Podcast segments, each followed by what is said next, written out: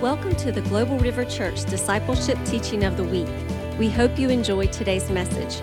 For more information about this podcast and other resources, visit globalriver.org.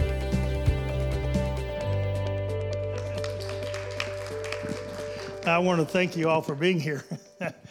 uh, just really appreciate your, your putting your time into uh, this effort. Mariah Woodworth Etter, a couple years ago, I didn't know who she was. I say Mariah. Some people say Maria. But I always said Mariah because that's what I've heard. And uh, that's all you heard too? Oh, you did you see her? No, my mother-in-law. Oh, your mother-in-law. My grandmother. My grandmother. She was quite a woman. Uh, I'm going to talk about her, and, and, and before the night is over, you will be educated. Jen's helped me a lot. She said she did a lot of the work on the slides, and, and last time I had about 22 slides, and I thought that'd be enough. and that's when Pastor Tom bailed me out and came up and talked for a half hour. you can do that. and uh, so we got about 50 or 60 slides, and, and I'm hoping that they're, they're good slides. I'm hoping I'll be able to remember the things I need to say with them. And uh, let's, let's just ask God to be with me. Lord, I thank you for your presence tonight. You can also make a cloud of your presence here, for you do that. And we thank you for your presence, and we thank you for everything you do. And thank you for those people that are here, eager to learn more about someone else and spend them in church. There's just no better place for you to be. And we just thank you, Lord, for your presence and, and whatever you want to do tonight do it in Jesus' name. Amen. We got a signal. I go like that. I'll tell, I'll tell people so they don't, they don't think I'm crazy. okay, she was born in uh, 22nd of July, 1844, before the Civil War in Lisbon, Ohio, to Samuel and Matilda Underwood. Neither one of them were Christians. Her uh, father was an alcoholic, and she had a rough childhood much, much of which does not like to talk about. He, uh, but he started to attend in 1855 the Church of Disciples, whatever that is. I haven't been to that one. And he died while praying in the field of a sunstroke. Now, she's always felt good about he, he was praying for the family, and he died of a sunstroke in the field. So that's, that's how she was raised. In 1857, she received Christ, uh, accepted invitation by evangelist Warren uh, Belding that my life might be a shining light. That's all she knew. She was a teenager, a young teenager, a single, and uh, that's all she knew was uh, she went to a conference and, commit, and was actually saved. Okay. Okay, water baptized. Now this is this will excite you. Maybe maybe she will be drowned. it scared me a, a little. I thought maybe I might. Lord, I will go through it if I do. So I asked the Lord to, to save me fully, trusting myself in His hands while going into the water. A light came over me, and I was converted. the people saw the change and said I fainted. Does anybody have a baptism like that? It was uh, quite a baptism. I've never, I've never seen anybody say, I thought I'd be drowned. I don't know. Maybe looking for alligators, probably.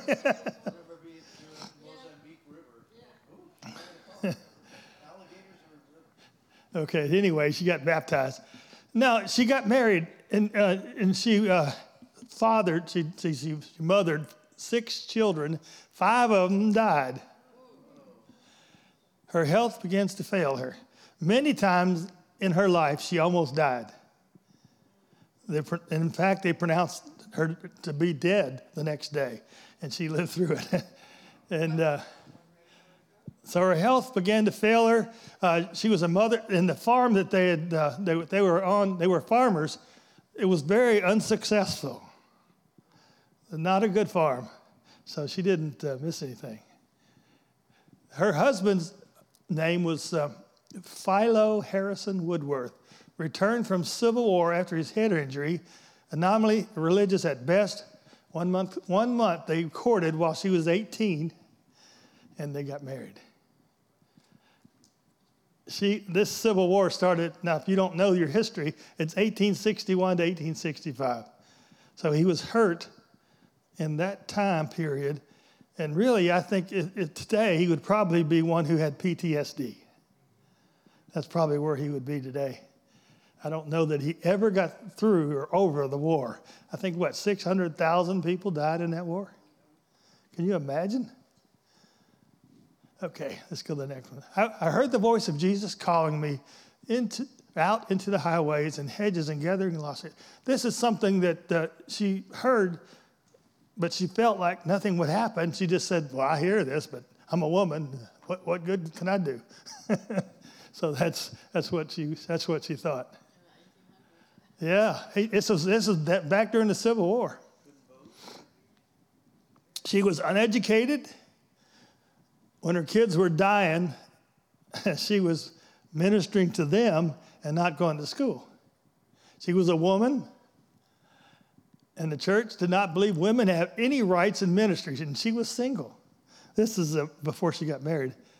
I, some, oh, by the way, Jen told me some of these things don't seem to mix she wasn't married, now she's married. I mean, so, so just forgive me.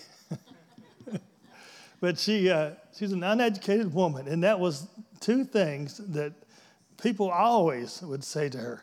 Even later on, when she was very successful, they would say, what, Where'd you graduate? Where'd you go to college? said, the, Jesus is school.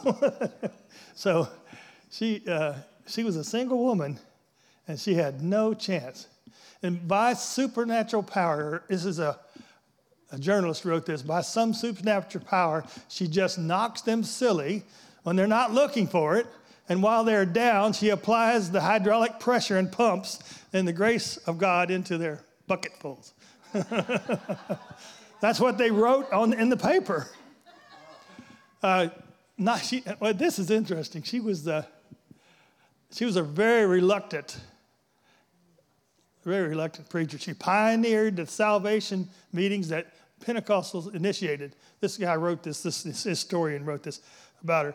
But she was in uh, kind of the transition between Pentecostals and holiness people. Now, I grew up in the holiness church, and uh, he didn't wear makeup. I heard somebody talking today about this. Uh, Aimee McPherson came later. We're going to talk about her in a couple of weeks. And uh, somebody would always ask Aimee, Aimee, why, why do you wear makeup? And she would say, Well, an old barn needs paint once in a while. so, so that's how she answered. She'd walk away. So she didn't. So the, the, the person I heard this from said, Well, you can thank her for all the beautiful women out there. that's, so now, we, as a Pentecostal church, we do a lot things things a lot different than they did them back 100 years ago. Okay.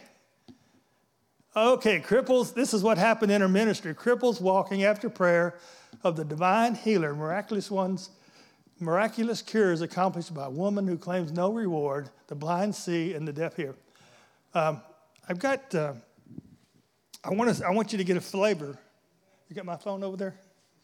I want you to get a flavor of some of her meetings and what went on. I got, I, I was reading before I knew I was even going to teach about her. I was reading her diary. It's about 800 pages. Everybody she prayed for was healed. It's like, it's like Jesus. there was a cloud of, her, of God's presence in the room. She spoke to 25,000 people without a microphone. Now, can you imagine talking? Look, I, the Rose Bowl holds 100,000. Go down to a, a, stadium that holds 60,000 and just cut it in half. And, that, and she had to speak to that many people without a microphone. I don't know how she did it. Think of Legion Stadium. We had 8,000 at Legion Stadium. And, and for the Billy Graham. Yeah, 8,000 were there. So, yeah, so think about three, Whew. think three times that without a microphone. I don't know. God must have done it. if you get if you get the wind behind you, it'll project your sound. and that's so that's what she had to do. She would have uh, 18 people show up for tent meetings the first night. The second night, all 18 of them got healed. The second night, she'd have a couple hundred. Third night, she'd have thousands. And she, and let me, she had such, um, what do you call it? Uh, well, it's more, it was, it was charisma, but anointing is, is, is, the, is the word. We just turn it back one, Daniel. Her husband, he was a piece of work, let me tell you. he was a nominal Christian. And uh, he didn't think he really needed to do what he, what he was supposed to do. People made fun of him too. You got a wife that's a preacher? So they made fun of him. So he would get up, and, and he was not a very good, uh, you know, I don't know if you know um, Joyce Meyer. Joyce Meyer's husband sits on the front row and he supports her. Well, this husband of hers did not. he would announce her, but sometimes Mariah would have to get up and tell him to get, go sit down. so he was done. And uh, so he was uh, not a good supporter of her. She married later another one. I'll, I'll, tell you a little bit more about that as time goes. so, now, she did get married again, so you know that. Me see. I was going to give you some things that happened, maybe one or two of things that happened in her ministry.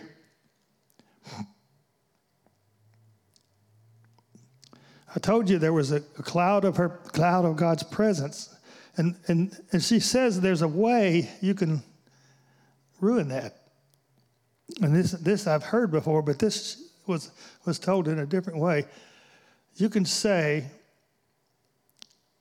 something, you can act unspiritual while you're out while you're sitting there, and the spirit will leave.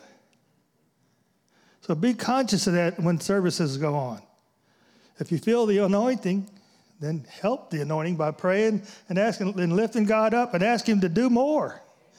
Touch everyone because you can ruin the Holy Spirit. He will leave if enough people start acting out, doing what they want to do. Oh, I need to go eat today or something. so, it's thinking about something. I, huh? Yeah, that's right. I'm, I'm going to go ahead and leave this alone. Jan says I couldn't find it, right?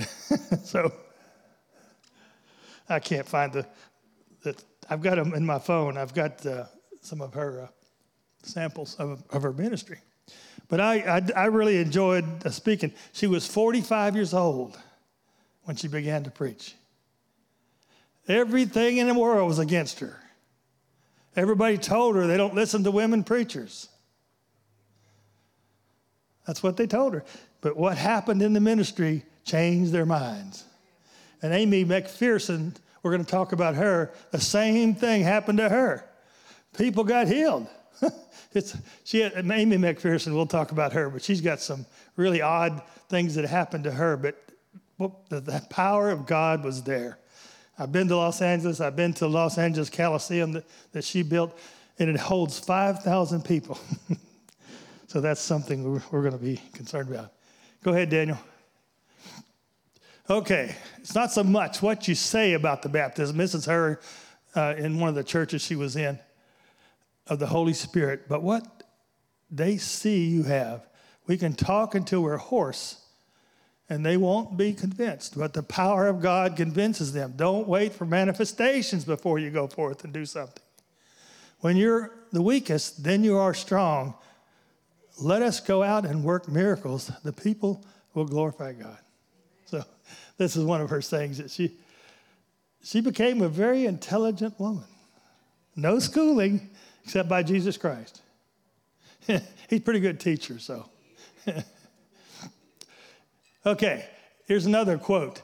If we're ready to meet God, God's conditions, we would have the same results, and a mighty revival would break out that would shake the world, and thousands of souls would be saved. Well, let's think about that. We've received prophecies here in this church about the great things that are going to happen. If we're ready to meet God's conditions, we would have the same results. So let's let's put that prophecy in our prayer life as we as we pray. Let's think about those things that, are going to happen here and let's all become roads to the, the healing that's going to occur. This, there's another quote these, this, these displays of God's power on the day of Pentecost were only a sample of what God's design should follow through in the ages. Instead of looking back to Pentecost, let us always be expecting it to come, especially in these last days. I, don't, I know there's a lot of people that don't think we're, we're at the last days. I know even Peter and Paul thought they were in the last days. But in the last hundred years, there's never been so much has happened. Never in the world is, is have we got cell phones. These things 20 years ago, you wouldn't see these. Only the rich had them in their car. But now I bet you most of us have one. And uh, so I don't know. That's not the only way, but I do believe it may be a little later than we think. It may be sooner, but I do believe that we're in the last days. Yeah, like Jen says, it's closer than it was yesterday. okay. Oh, goodness. There's lame, the blind. The lame halt and blind are coming in from all quarters, and they profess to have experienced miraculous cures. A little girl in this city who has been in crutches for five years is claimed to have been perfectly cured in minutes. An old man professes to have been perfectly healed of cancer in the nose, and another with a stiff knee is reported to be entirely restored. That's how Pastor Tom. so the anointing was really awesome. So when people see that happen, they come back. They, you know, you wouldn't believe what would happen. I, and I've, I've read about uh, people who come reluctantly to serve. I, I mean, I think one of these uh, meetings, somebody just came because they were told they're going to die next month and, and, and, and they stunk from rotting flesh. And she, she said when they came up to her to be prayed for, she was very reluctant to pray for them. She was being very honest. And she touched the person, and the person just fell. They called her the trance, the trance evangelist. She would go like this and stop and, and go into a trance. And some, one time she went for three days without moving. Now, can you imagine? I can't hold my arm up for an hour. but she did it for three days. That's, that's the most common one. And this reminds me of a story. In China, I read about this, uh, this guy was in Christian, was in jail for being a Christian. and uh, the sheriff was, was, was the jailer, the sheriff was there, and, and he said, You Christians are the reason. And they couldn't move. So the guy got stuck right there. And uh, he asked his helpers, he had some helpers there, he said, Lift me up, I can't move. And they couldn't pick him up. He was stuck to the ground, he was stuck there. And then he looks at this Christian and says, It's you. you that did this. This is a real story. It happened 20 years ago, probably in China. And uh, he, he said, Okay, I'll put your hand down if you get the whole city in front of this jail. So they did, and he, and he preached to them. And then he released the guy. he said, Lord Jesus, remove it. And he did. so he preached to the whole city. so what are they going to do? They let him out of the prison. that, that just came to mind. The lame, the, I've already read that one. Don't you go, go, go one more time. I believe the best proof of our, our being called of God is to preach, or called to preach, was the fact that souls were saved. She said, I have been converted in these meetings to stand up, and over 200 arose. I have, she's, she was in a meeting, is that what it says? I have asked who have been converted in those meetings and stand up, and over 200 rose. So these 200 people got saved just like that. And uh, just wonderful things happened with her. She was quite of anointing. Okay, this scoffers. Every time you, you preach the word, you're going to have scoffers. If it's powerful, if it's not causing any angst, you're not preaching strong enough, okay? Many of the class turned as scoffers are almost afraid to go into the edifice. Every evening, the house is thronged with people to its utmost capacity, and each afternoon, At two or three o'clock the following morning, among the conversation is a man formerly known about town whose name is withheld from publication, a man of convict or con- habits, and who is, occasion was being loaded with it. In other words, he was a drunk. he was a town drunk, and uh, people were saying, "Well, he's the drunk. Do something for him." and uh, she prayed for him, and, and, and he was saved.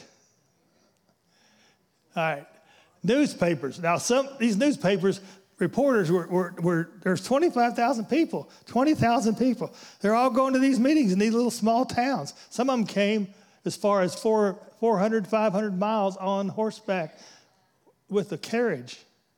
Have you ever seen uh, that program? What do you watch all the time? Little House on the Prairie. Can you imagine taking a buckboard 400 miles? Whew. So they would come to her meetings because of what might happen, especially those who were sick. Uh, there was one particular man, he, was, he had cancer, he was going to die in a month, and he was swollen and he stunk. Isn't that something? And he was completely healed. and, and, and sometimes people would get healed while she was speaking. She had to be, she, somebody, uh, one of the uh, generals said, I don't know which one it was, but says, everybody ought to pray like Mother Etter. Who said that? Can anybody know? She must have had a large, strong voice to speak to that many, that many people. Maybe it was Evelyn, like Evelyn, you know. so, sometimes Evelyn gets real loud. and uh, all right, go ahead and flip it. Did I miss that? All right, two physicians. They filed a complaint at probate court. And they said she, basically, they were, at, they were charging her with, with practicing medicine without a license.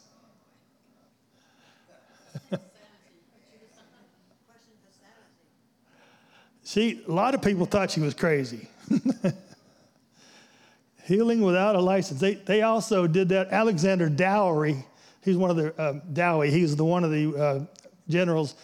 I didn't know anything about these generals until I read God's Generals. If you have never read that, read that book. Has anybody here read it? God's Generals. Tom, you read it? Anybody else? If you see it on the on the uh, if you see it on the internet or anywhere, God's Generals, it's awesome, and you'll you'll get to know all about these people too. What?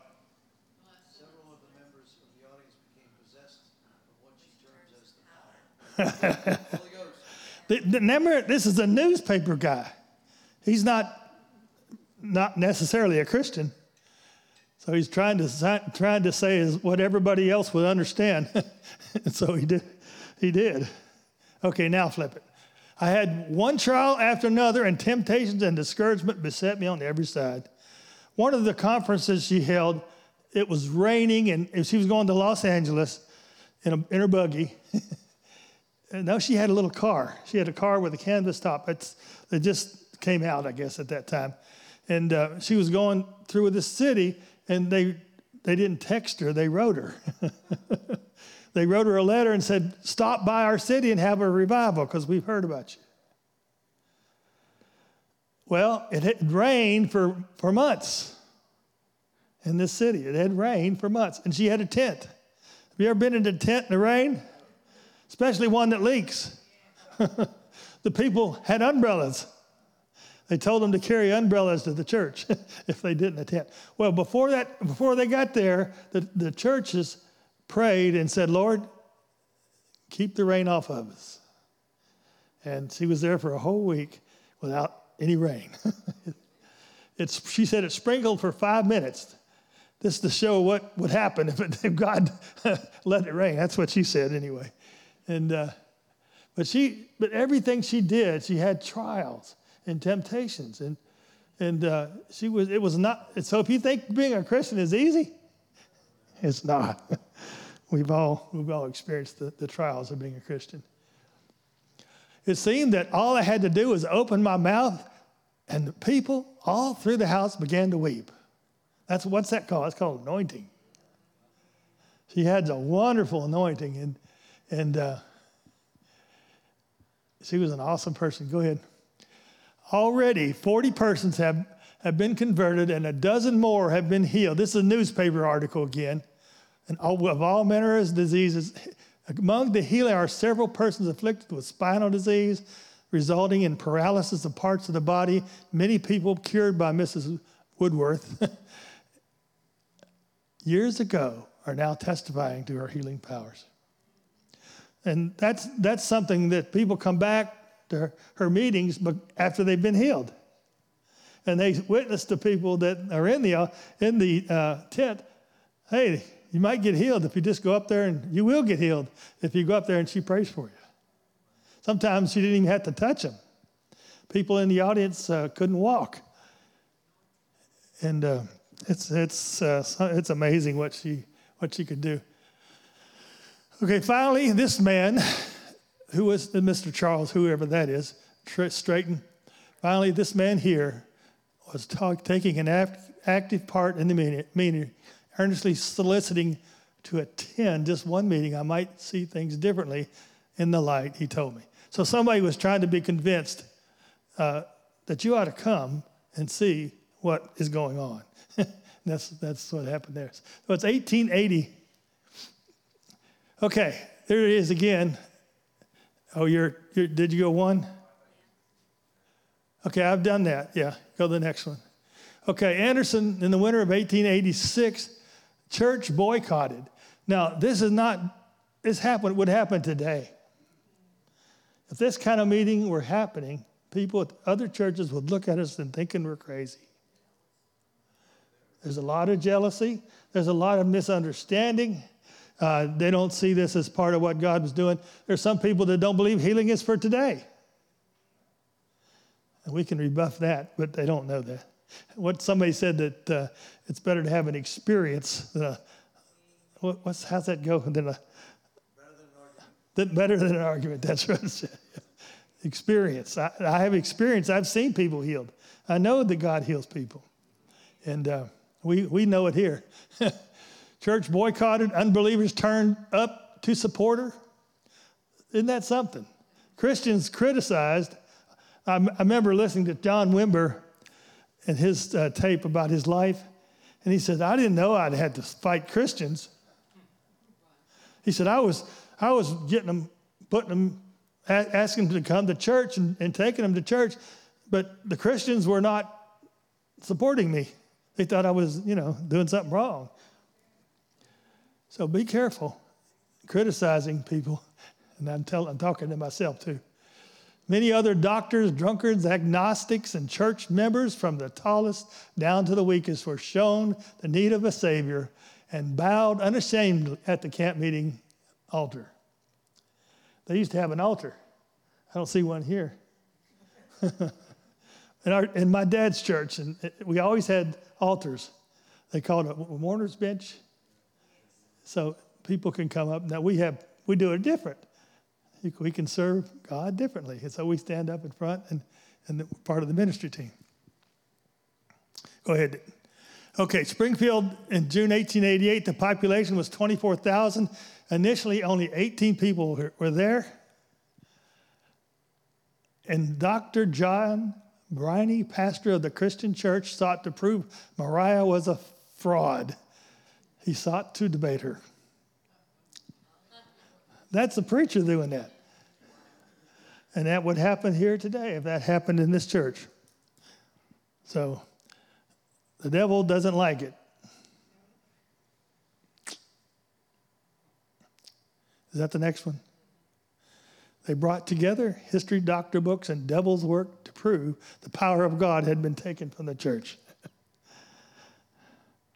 Now, the doctors have a tendency to get upset.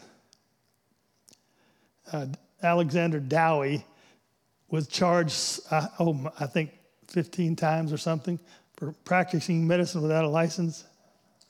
So when they get healed, some of the doctors get upset. Uh, I guess I don't know what that why that is. is that because livelihood? Yeah, good. they lose business.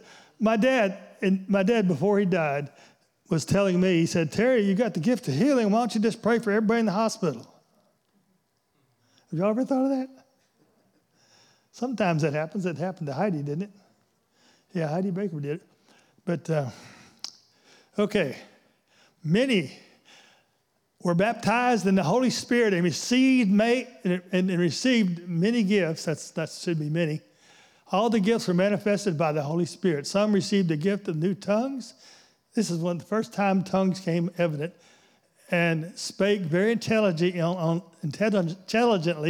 the other languages as the Spirit gave them utterance. Now, this is something that we don't do much. He gave them to know what they were saying. Yeah, we, it, ask for the spirit of interpretation.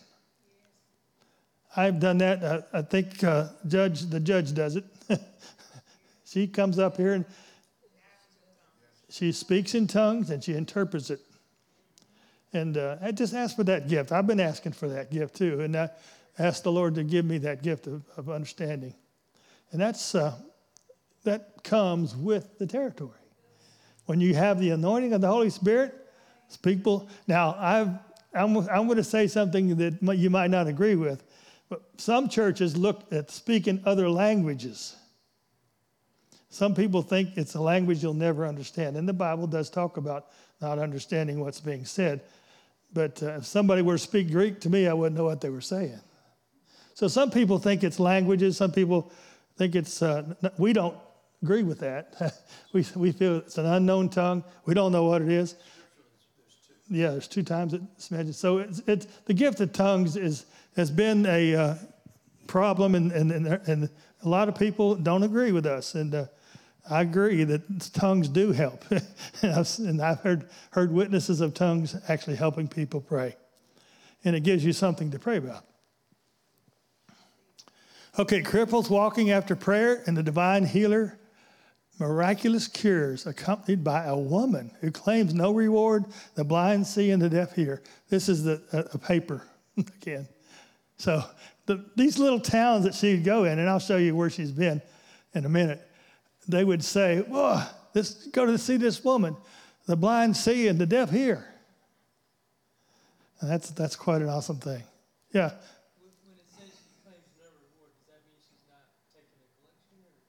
I don't know. She had to have money.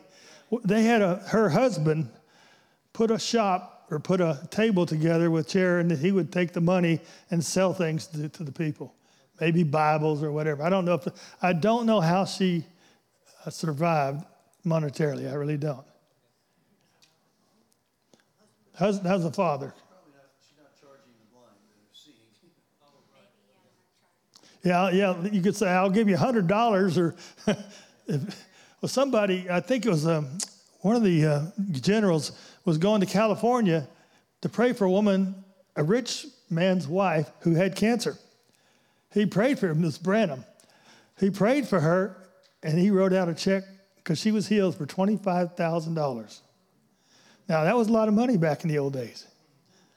And he would not accept it. He tore the check up and said, No, I don't, I didn't do this. God did it. so that's awesome. Gosh, it's a long one. then the Lord in a vision. She had a lot of visions. If she was a if she was a trance evangelist, what's that tell you? She had a lot of trances. She did. They called her a trance evangelist. Uh, where in the Bible does anybody have a trance? Paul. Who else? He didn't know it was, in his body or out of body. What about uh, Peter when he saw the sheet? the sheet came down and he had a trance too. Well, the Lord, uh, in a vision, has caused me to see the bottomless pit open in all its horror and woe. There were weeping and wailing and gnashing of teeth. It was surrounded by a great multitude of people who seemed unconscious of the danger. Without a moment's warning, they would tumble into this awful place. It, I was above exhorting and pleading with the Lord to come upon this plank and escape that awful place. So basically, God was showing her what would happen. And there's a, there's a video out now, and, and actually a tape and a book by a guy who spent 28 minutes in hell. He was a Christian. He spent 28 minutes in hell. And when he was down there, he thought he was he thought he had deserved to be there. You've heard of the pits of hell. uh, the pits of hell are really pits. he was in that. He was in those in those pits, and, and I'm not going to explain the whole book to you. But he went to hell, came back to America, back to his home, and at three in the morning he was crying, "Help! Help! I, pray for me! I've been to hell." so, 23 minutes in hell. His name is uh, what's his name? I can't think of his name. He he uh, he wrote. A, I, I gave it to uh, the guy that uh, tried to hang himself here, Joe Pierre. Maybe Y'all remember him? I gave him that book. And that's what, that's what this does. It tells you how terrible hell is. So, you know, sometimes you need to know what, what, what is required. Okay, she had another vision. Daniel, just flip back. I know if I have it up here, I'll mess it up. Go ahead. Okay. The, thank you. The dear Savior stood by me one night in a vision and talked to me and talked face to face with me and asked me what I was doing on the earth, on earth. I felt condemned and said, Lord, I'm doing, I'm going to work in your vineyard. The Lord says, when? And I answered, when I get prepared for the work. Then the Lord said to me, don't you know that while you are getting ready, souls are perishing? Go now and I will be with you. Now, let me tell you, her, her work ethic was tremendous. She had a service in the tent at, eight, at six, 9, 10 o'clock, one at 2 o'clock, and one at 7 o'clock. In a tent every day. Sometimes she'd go for three months without a break. Sunday, Saturday, Friday. That's uh, she had to work. She was tired, and it said I'm tired, but when she went through that town all the way to go, going to California and the, and, the, and the little card she had, she said, I'm too tired to, to minister, but Lord help me. And he did. So I, I remember we, we took a tape, we had a taped con, uh, course. What's her name of the old lady? What's her name? Fuchsia Pickett, yeah. Fuchsia couldn't stand up very well. But when she came up to preach, she could. And then when she got through preaching, she couldn't stand up again. Isn't that something? well, that's kind of what happened. Okay. In another vision, she saw angels come into a room. They took her to the west over the prairies, the lake, forests, and rivers. She saw a long, wide field of waving grain. Then she began to preach in the vision and saw the grain begin to fall in sheaves, similar to Ezekiel's vision. Isn't that something? She had these visions uh, about what God was going to do. Go ahead. Sensation more attractive than simple eloquence. This newspaper. Again, people come back because things are happening there. When things start to happen, people start to come. I mean, I'm not ashamed to go to my neighbor who's sick and say, hey, if you come to our church, you can get healed. Right? So let's, let's start that. she was in Fremont, New England, charged and arrested by prosecutor Joseph Cook. The trial was delayed when Cook became ill. The newspapers were pro Maria or Mariah, and the, and the trial eventually was dismissed. A lot of times, the, the person who accused her got saved and healed at the same time. So it takes away all your argument. Okay, she felt the call to go west. Her husband and her daughter disapproved. She had one daughter left. Out of six, she had one daughter, and that was the oldest daughter. Uh, Maria claimed he was converted at the Methodist Church and shortly after they were being married, she said his coercion was very bright or very good, and that he seemed to speak with other tongues. That's what she said. She, uh, she quoted that. That's her husband's resistance. Now, he, in Oakland would be the last, would be the husband's last crusade. Her critics would launch their greatest offense thrust.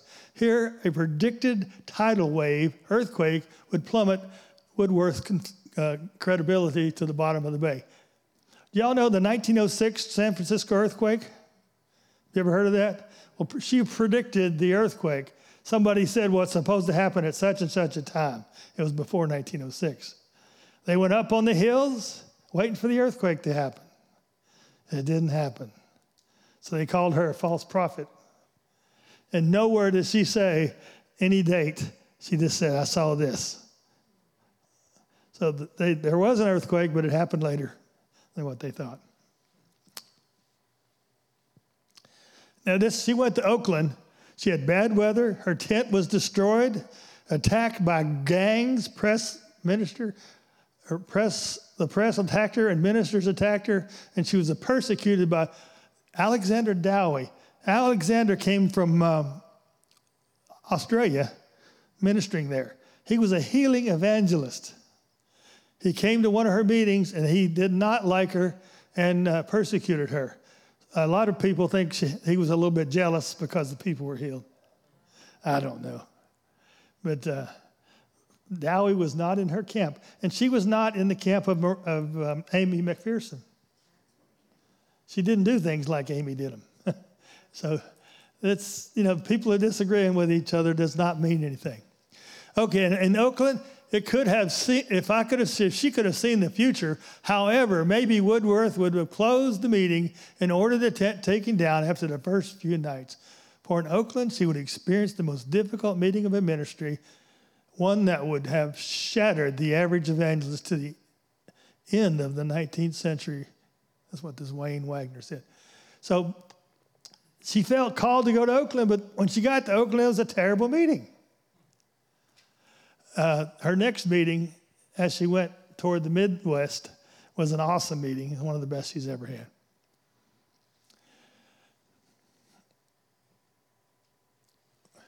Okay, her husband's name was Philo. He had an affair in Oakland. Mariah kicked him out and sent him east. He started to publicly attack her. Let, let me tell you what he said. The next slide will show what he said. Mariah was having an affair with a St. Louis preacher. The trance business was a fraud. His wife's visions were humbug. Their work was money making scheme. Worshippers are deceived. Churches she established did not last. That sounds like Satan. That was her husband. After he did that, he was real mad. so he, he took it off on her. Okay, divorce was final. The judge, uh, William West, was converted and healed in this meeting. Divorce was final on February 26, 1891. So she was married for a while. She was, remember, she was 46 years old. That's it, 46 when she started her ministry.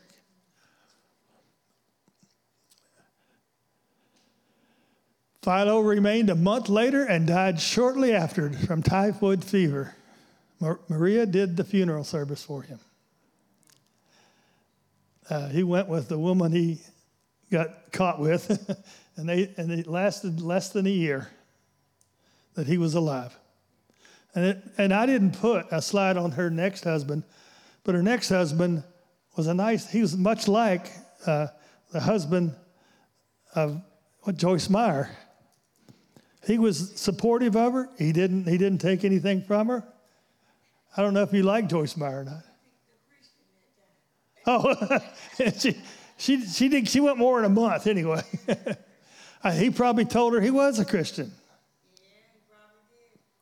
Yeah, just, I don't know, but uh, her husband was not jealous of her.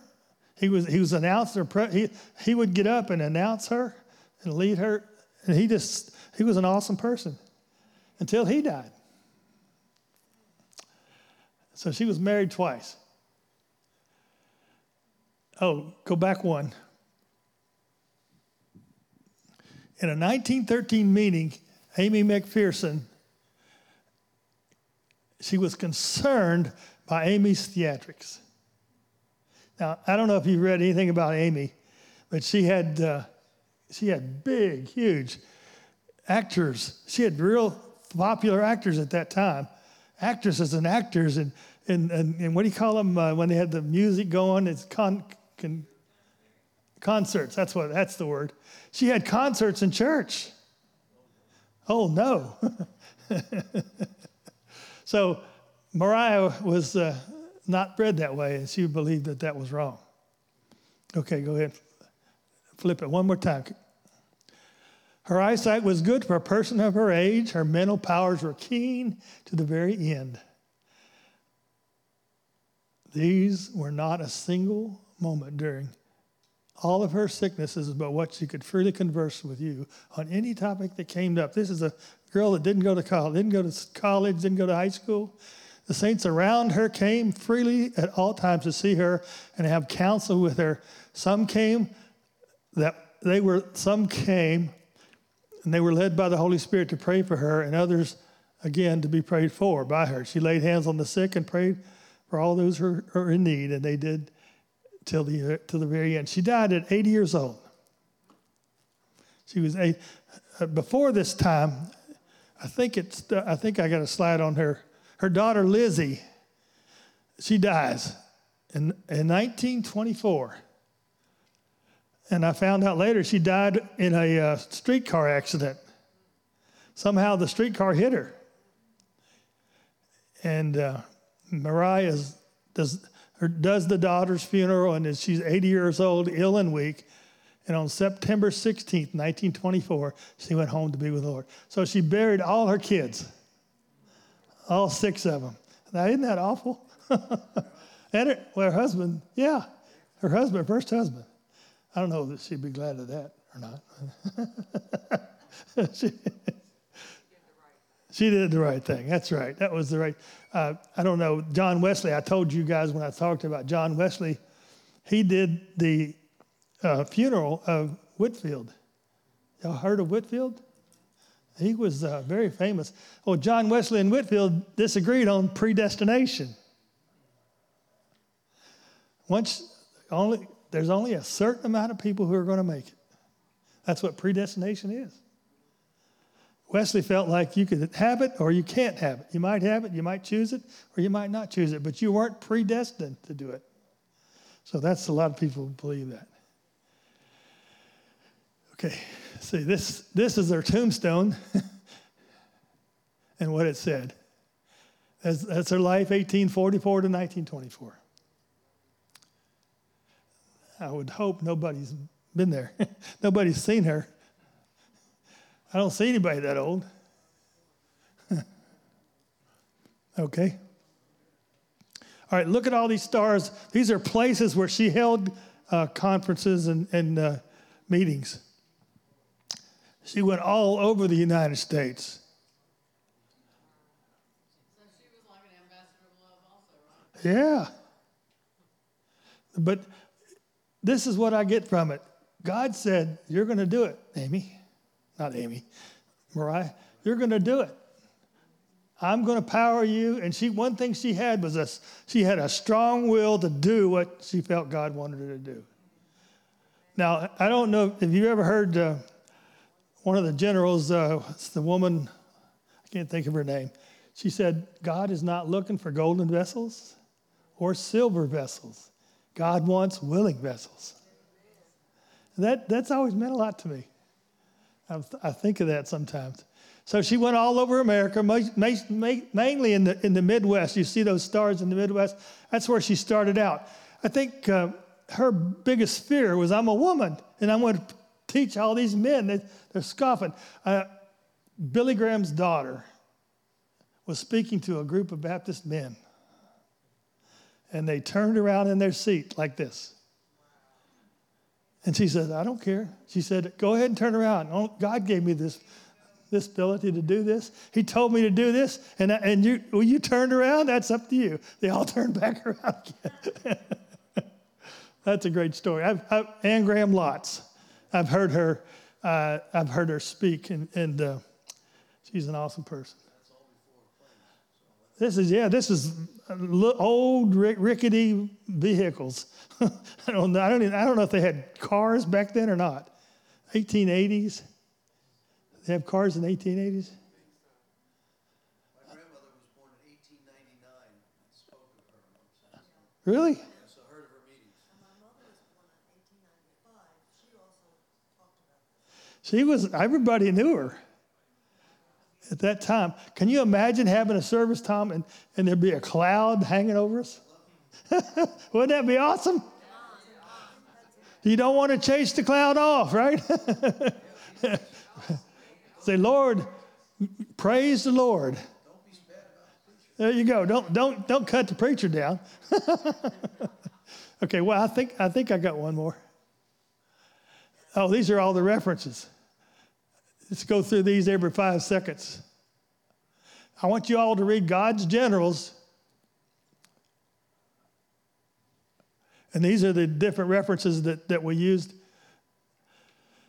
that we used here today. I'm, I'm the diet number six there, the, the Woodworth-Etter Maria Dyer of Signs and Wonders. I'm reading that.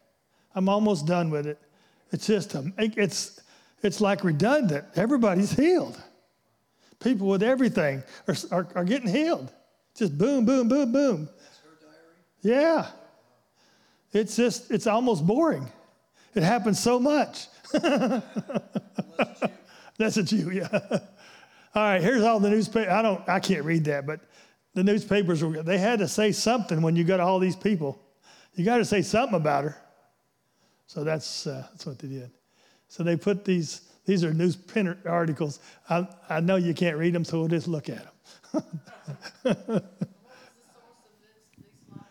uh, this um, was YouTube and uh, the diary and the God's Generals. I, all those three were my sources. And I, I read God, God's Generals years ago, and there, there's a guy on YouTube that talked about her for an hour and a half.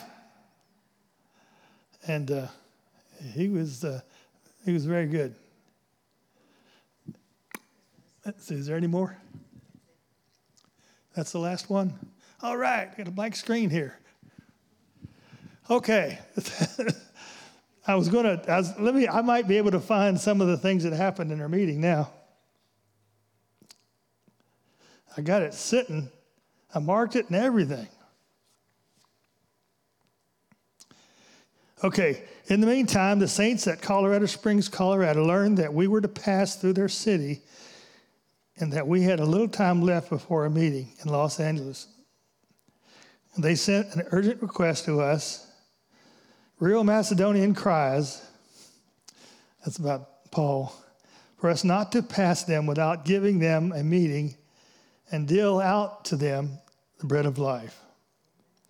And she said, Although I needed rest so badly, I felt that I could not pass by this needy field of labor, and we promised them a few weeks of meetings. When the saints received my assurance that I was coming, they at once began to cry to God for good weather. They had had rain for almost every day in a long time, making it almost impossible to hold the meeting in a tent. God wonderfully heard our prayers and the days of our meeting started and it stopped raining, and it did not rain again until the day after we closed, except for one little shower, which lasted only a few minutes while the meeting was on. This little shower showed us how helpless we would have been had not God checked the rain. and it talked about they had umbrellas inside the tent. so they were getting wet. I've already talked about that a little bit, but it's uh, there's another one I'm going to read. Many people were brought in on cots, suffering with all kinds of disease. They brought the cot into the tent. Sometimes the odor was offensive, but God touched and healed everyone. I believe it was a marvelous, it was marvelous the way the sick and afflicted got up, walked in this meeting, and God's power was present to heal. Another woman who was suffering with a complication of diseases mostly hardening of the arteries. She had been helpless for some time and was lying on a cot, waiting her turn. When I laid hands on her, put the blood of Jesus over her, she immediately went to sleep. And when she woke up, she smiled and said all the pain was gone. And she began to get happy and praise God for what, had he, for what he had done for her. No. Yeah, they didn't have. This one guy named Brother. Um, A.E. Railford of, of Eufaula, Oklahoma. Never heard of him. he probably never heard of me either, but. right, under the date of April 1913. I saw people come there to be healed that were just about dead and were healed and went away rejoicing. My remembrance of you will never be forgotten. This dear brother is out and out for God. The signs that he saw, how the sick were carried in and walked out, left a deep impression. So this is someone wrote her a letter and she put it in her diary. this is part of her diary. I've got it on. The, I got it off the internet, but this, just things like that. There's just things that were happening and that were just awesome. So I want y'all to. I'm going to encourage you. Now I don't know why God doesn't heal everybody. It, when when, he, when the anointing comes, He does. Now how many of you think that you can, you can help your anointing work to heal people? Do you think that? All right, what can you do? That you can help someone get healed if you pray for them.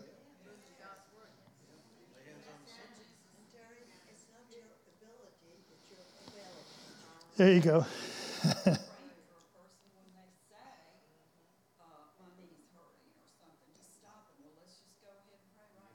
Yeah, every time someone says something to you, and I, I was, uh, I, I, think I've told a couple people this.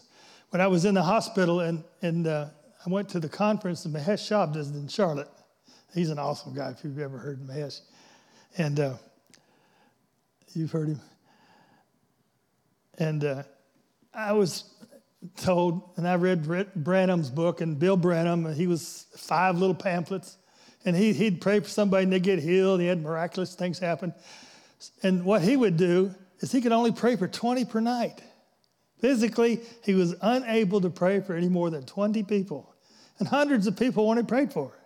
So they had they got a system where they shuffled cards, one through whatever, one through 100, and they picked out 20 of those cards.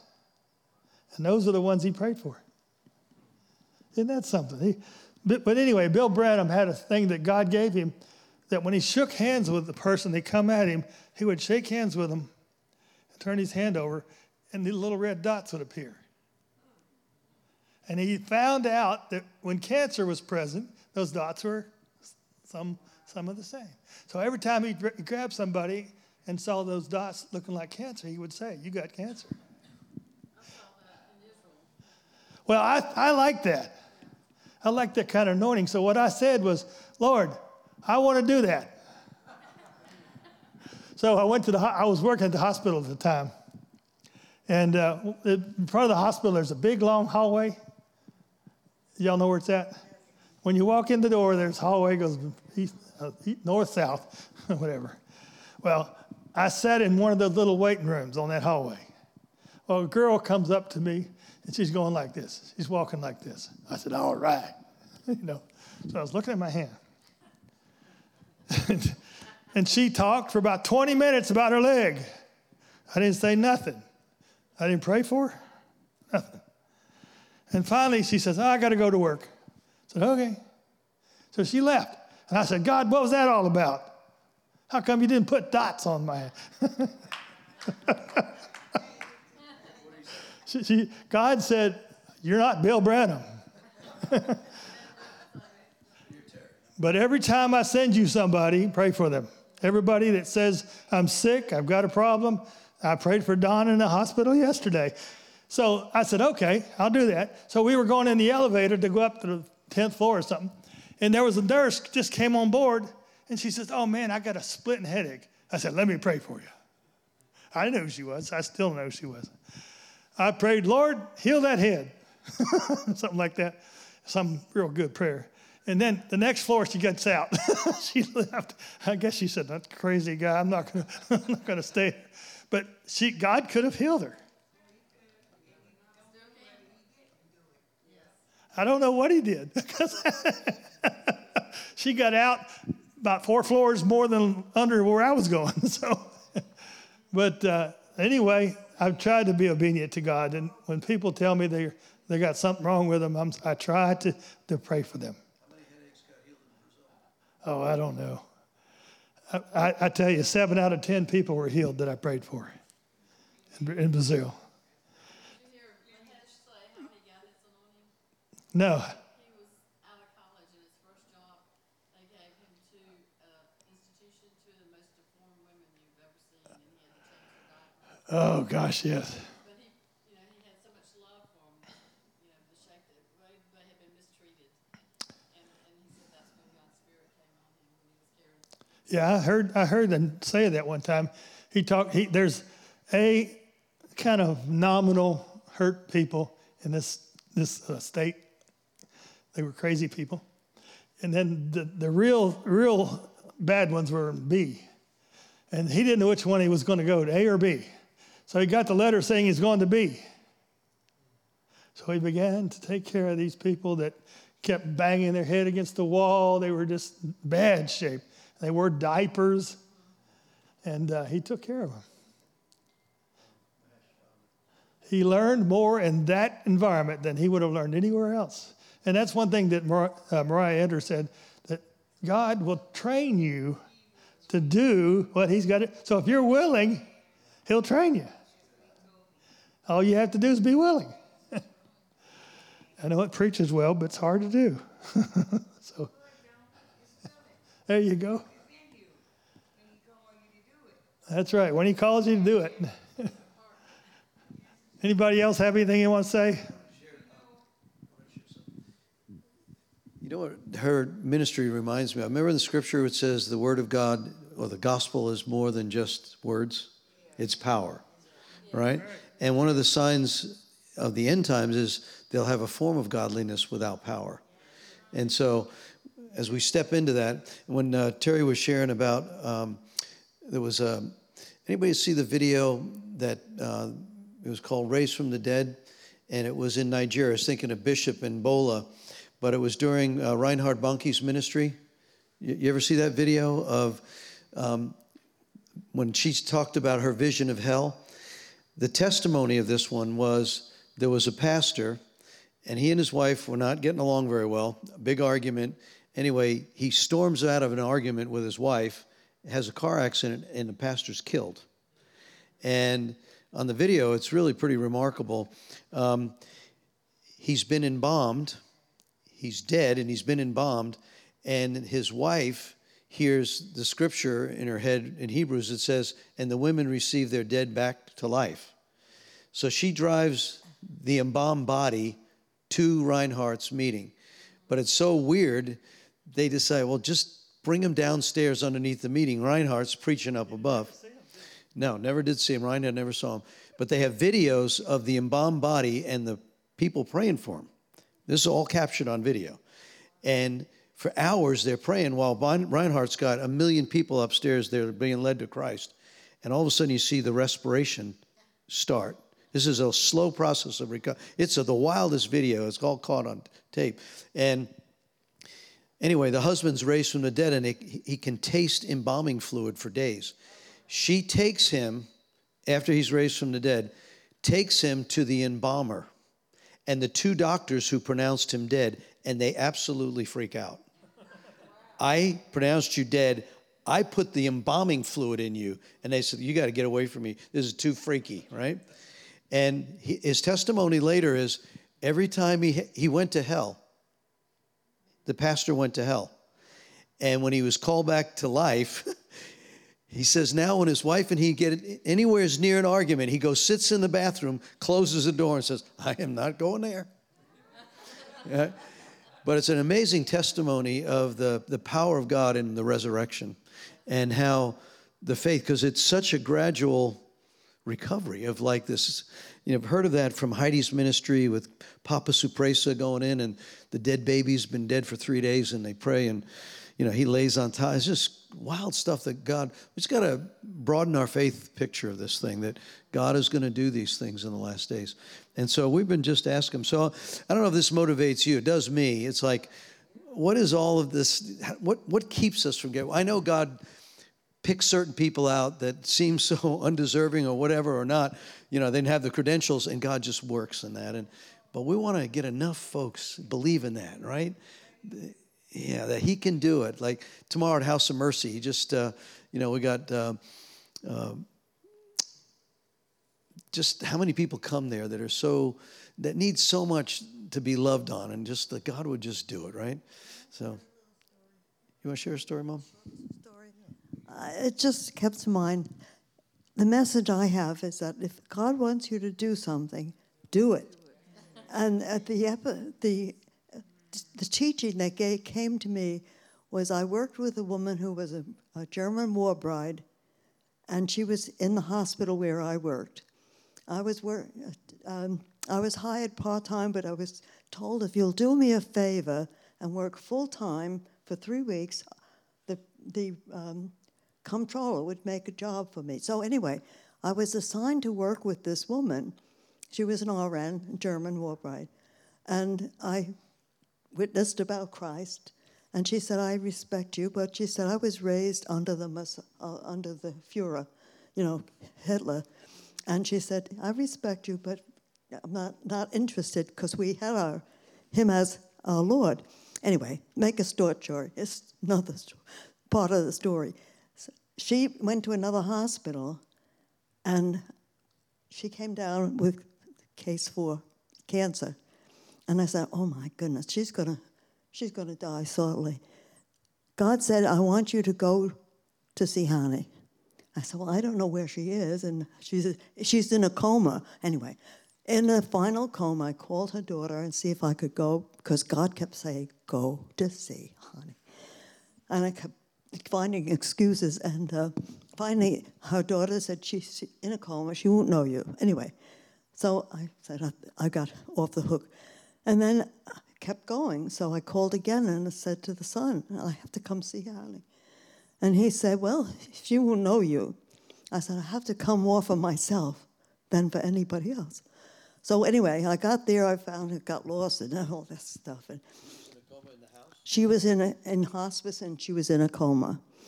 And they were just, the neighbors were all around her waiting for the hour to come. They were all drinking. They had the bottles all over the time. And I come in and I said, I want to see honey. And they said, yeah. So they followed me into this uh, porch area where the bed was. And they were all standing around with their drinks. And I sat down in the chair. She opened her eyes and she said, Well, you finally came. I almost fell off the chair. they picked up their bottles and they ran out. They didn't know what I was going to do. And I just asked her, I said, What would you like me to pray for? And she asked me to just pray for peace for the family. And it was just, just a precious time. But that never left me. Go when it's time. Anyway, the husband came in. The husband came into the workplace a couple of weeks later, and thanked me for coming. It was amazing. It was amazing. You finally came. Wow. Well, let's stand. We've got to pick up our kids. You inspired? Yeah, I, am inspired. It's uh, it's uh, it raises our level of faith that uh, the Lord will use those who are available, and He even those that seem to have the most discouragement, some of the hardest battles. So, Lord, we just come before you, Father. We're we're grateful. We thank you for the testimonies, the diaries the, of your generals of the past who've gone on before us that have leave a legacy.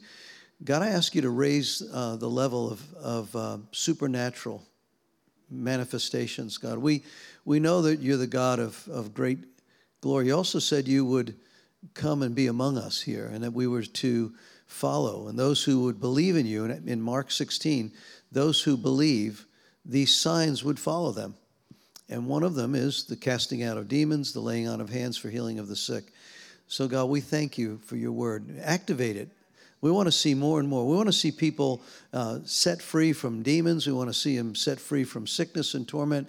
So we thank you, Lord. Release that healing anointing so that you receive glory, not to edify self.